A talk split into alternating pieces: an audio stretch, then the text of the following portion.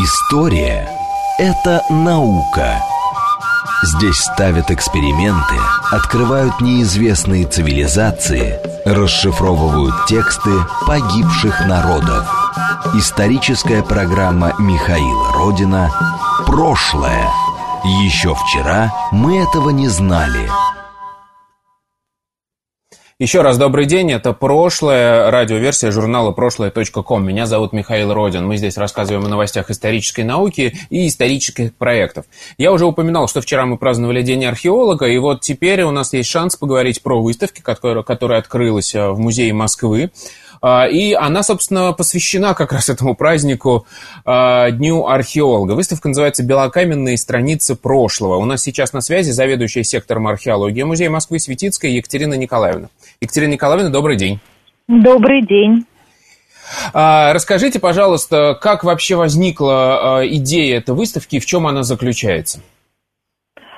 Ну, надо сказать, что последние несколько лет э, Музей Москвы старается э, приурочивать э, ко Дню археолога, к 15 августа, свои выставочные проекты, которые непосредственно связаны с теми нашими экспонатами, с теми предметами, которые мы храним в отделе археологии, наш, с нашим археологическим хранением. И э, на самом деле у нас в этом году был ко дню археолога э, задумал несколько другой проект, э, который должен был бы быть связан с нашими выставками и филиалами, но из-за всем известного ковида проект этот отодвинулся на два месяца, то есть у нас будет еще одна археологическая выставка, я надеюсь, осенью. А то, что мы видим сейчас, белокаменные страницы прошлого, э, это экспресс-выставка, идея которой возникла а, на самом деле не в прошлом году, там, не в позапрошлом, не задумывалась а, сильно заранее, а это выставка, которая непосредственно связана с нашей такой внутримузейной хранительской кухней. А, дело в том, что у нас достаточно большое хранение объемных экспонатов из белого камня, большая часть из которых это э, белокаменные надгробия. И это те предметы, которые начали поступать в музей еще после Великой Отечественной войны, то есть в конце 40-х, начале 50-х годов. И это э, поступление последних лет. Э, ну, коллекция достаточно большая. И э, хранение наше было, ну, скажем так, совершенно э, невозможным с точки зрения научной обработки, потому что, ну, если вы представите себе, что такое белокаменное надгробие, если оно э, сохранилось полностью, э, ну или хотя бы во фрагментах, но в крупных, то есть это предметы, э, габариты которых, ну, в лучшем случае там полтора метра на полметра, а, а то и больше, и э, достаточная толщина, достаточный вес, э, там 200, 300, 500 килограммов даже некоторые есть экземпляры. И а, вот все это дело располагать в достаточно небольших Э, наших хранилищах, отведенных по, по это, под это, ну, это можно складировать, но нельзя изучать, понимаете, да? Угу, а, угу, да. И а, вообще в связи с тем, что у очень многих московских музеев и у многих московских театров а, возникают проблемы с а, хранением, а, ну, в музеях это хранение музейное, для а, театральных Э, это, конечно же, хранение каких-то их э, ну, того, что связано со спектаклями, декорацией, реквизитой и так далее, и так далее. А, ну, всем не хватает места. Несмотря на то, что Москва да, большая, да, да. но не резиновое место не хватает. И а, некоторое время назад Департамент культуры принял решение, что будет а, для нас построено некое фондохранилище, некое общее такое помещение, здание, э, уже не на территории исторического центра города, а э, в Новой Москве, то есть как бы на территории Москвы, но по сути дела, уже за пределами МКАДа, будет угу. построено такое хранилище, в которое можно было бы вывести какие-то наши крупногабаритные экспонаты, не только наш музей туда будет выводить свои фонды, и театральное там хранение будет. В общем, такой достаточно большой проект – и, Это, кстати, э... прекрасная новость, параллельно, что называется, возникла, потому что я помню, я еще когда работал на телеканале «Культура» лет 12 назад, Дмитрий Александрович Бертман, художественный руководитель Геликон Опер, очень носился с этой идеей вот этого единого хранилища для всех театров и музеев. да, да, да, потому что это, конечно, это проблемы площадей, они для всех, для нас общие, и э, приходится их каким-то э, образом решать, ну и понятно, что площади внутри исторического центра не слишком дороги для постройки таких фондохранилищ, хотя, конечно, а, логистика тоже э, вещь достаточно сложная в этом деле, но мы надеемся, что а, как-то все будет э, по уму организовано. Ну, одним из таких э, идеальных, конечно, проектов, который уже осуществлен не в Москве, а в Санкт-Петербурге можно э, назвать э, тот, э, те хранилища, которые для себя построил Государственный Эрмитаж. Э, ну, мы знаем, что как бы э, Петровский – это та величина, которая вообще недостижима, по-моему. Эрмитаж, как все говорят, государство государство, они себе построили великолепное э, фондохранилище с большими открытыми фондами, а, в старой деревне. А, но это все-таки э, более-менее территория Санкт-Петербурга. У нас э, такой возможности, как я понимаю, нет. И э, поэтому фондохранилище строится, вот должно быть уже скоро открываться в Юрово. Это за Троицком, это Новая Москва.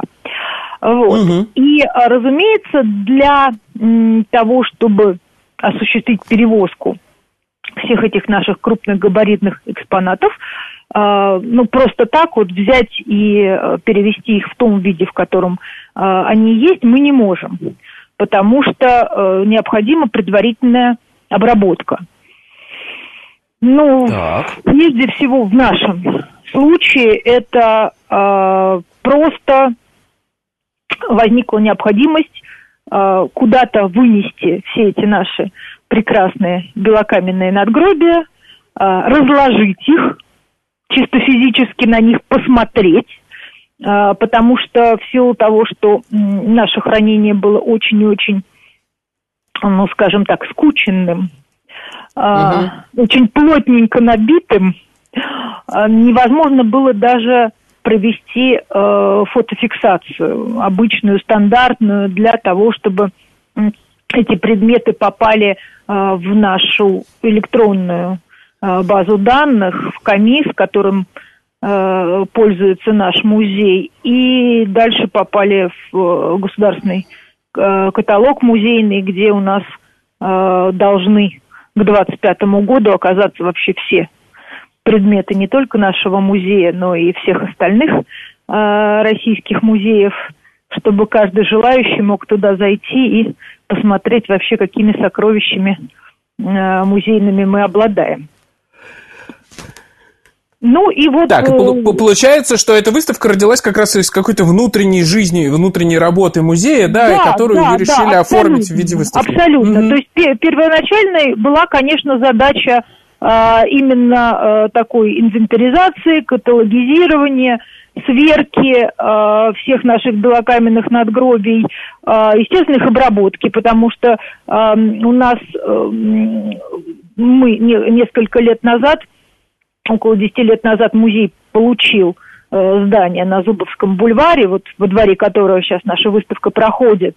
А до того мы э, находились на Новой площади здания э, церкви Иоанна Богослова, что подвязан. И, э, естественно, когда мы переезжали оттуда, э, перевозили весь наш этот белый камень, ну, вместе с другими коллекциями археологическими, э, то э, его упаковывали, и у нас э, э, многие э, какие-то фрагменты наши Многие наши экспонаты так и лежали не распакованными, а что-то было распаковано, но уже там начало покрываться пылью веков, уже внутримузейных веков и так далее, и так далее. Естественно, а, нужно было это все посмотреть, в каком это состоянии. А, все белокаменные плиты, которые у нас сейчас выставлены а, во дворе музея, уже тщательно промыты.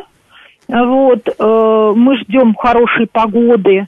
Надеюсь, что вот эти выходные и может быть, завтра, там, послезавтра будут солнечные дни, и белый камень, он достаточно гигроскопичен, хорошо влагу впитывает, он все-таки просохнет, и у нас э, возникнет э, возможность приступить к следующему этапу, это обработка противогрибковым э, препаратом, потому что, конечно, для нашего белого камня, если говорить вот о такой первичной обработке и хранении, э, ну, есть несколько вот основных наших врагов, ну, чисто механическая очистка э, от пыли, от, какой-то, от каких-то загрязнений, это самое простое.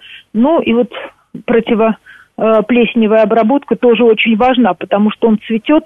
Э, и, э, кстати, часть тех э, наших надгробий, которые представлены на выставке из новых поступлений, это то, что лежало на улице в свое время достаточно долго под открытым, э, так сказать, небом, на свежем воздухе, э, славненько зазеленело. И, э, конечно же, вот от всего от этого мы тоже должны избавиться, потому что следующим этапом уже после всех этих наших обработок просушек и каталогизации будет уже упаковка, ну и транспортировка, естественно, этих наших прекрасных экспонатов – Э, к новому месту хранения. То есть вот в это наше э, новое прекрасное фондохранилище.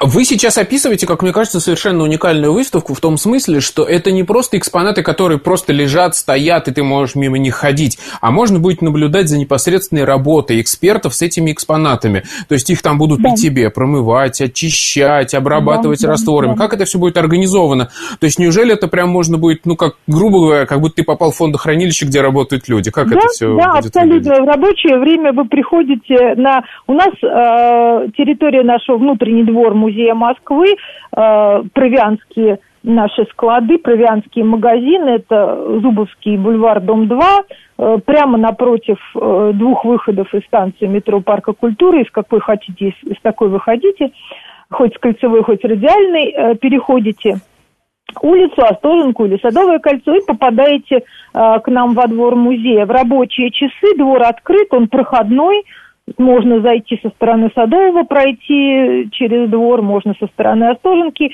И а, вот в режиме реального времени действительно, да, можно посмотреть на то, а, как идет работа с этими а, нашими экспонатами. Посетители музея и просто москвичи, которые проходили через наш двор в эти дни, они все это дело э, великолепным образом видели, видели и процесс э, выноса наших экспонатов, вывоза их э, прямо во двор. Ну, э, сразу хочу сказать, что никаких специальных подиумов там э, и э, других крас красивых архитектурных э, музейных элементов застройки мы не делали. Ну, опять же, поскольку это все связано с дальнейшей перевозкой, э, были поставлены самые такие э, простые деревянные палеты, поддоны, на них э, выгружены наши белокаменные надгробия. И э, еще раз повторю, там э, есть и те экспонаты, которые уже давно стоят в наших коллекциях, давно являются частью наших археологических коллекций, которые уже поставлены на фонд, имеют свои номера основного фонда там, и так далее. Даже э, мы когда их э, подписывали, то на палетах прямо видно, э, просто маркером написаны номера их учетные. И, угу. соответственно, те предметы, которые еще не включены в музейный фонд, работа э, только ведется в этом направлении. Э, но это вот те поступления, которые у нас идут в течение последних вот где-то пяти, наверное, э, десяти лет.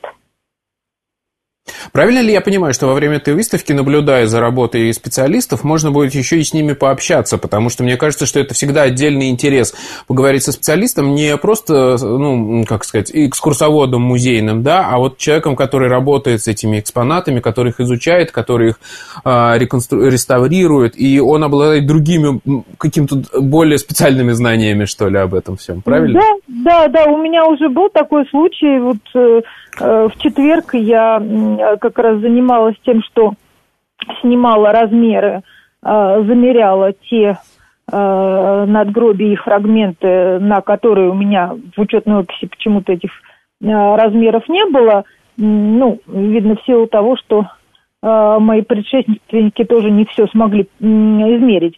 Вот, и э, проходила семья, папа и два ребенка, мальчику старшему лет 12 на вид было, и он очень заинтересовался тем, что я вообще делаю.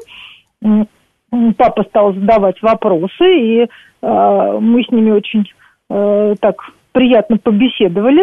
Ну, я надеюсь, что им было интересно. Ну, малышу, конечно, было, может быть, не так интересно, но мы с ним тоже посмотрели Э, очень интересные такие а, изображения на саркофаге э, Дорофея Траурнихта.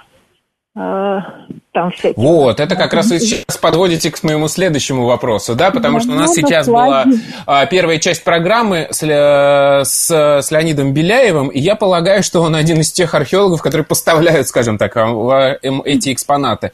Расскажите, что это за надгробия, чьи они, какие там интересные есть экспонаты отдельные? Ну, кстати, я вот с большим удовольствием послушала э, рассказ Леонида Андреевича потому что, ну, э, у меня с ним связаны э, такие личные, долгие, тоже профессиональные э, э, связи. Э, я э, начинала свою работу вот такую, ну, уже более-менее серьезную в московской археологии в археологической экспедиции московской как раз под его руководством. И э, я с огромным удовольствием храню коллекции, которые переданы в наш музей именно Леонид Андреевичем. Это коллекция из раскопок Казанского собора на Красной площади, э, Богоявленского монастыря, ну там же недалеко в Богоявленском переулке.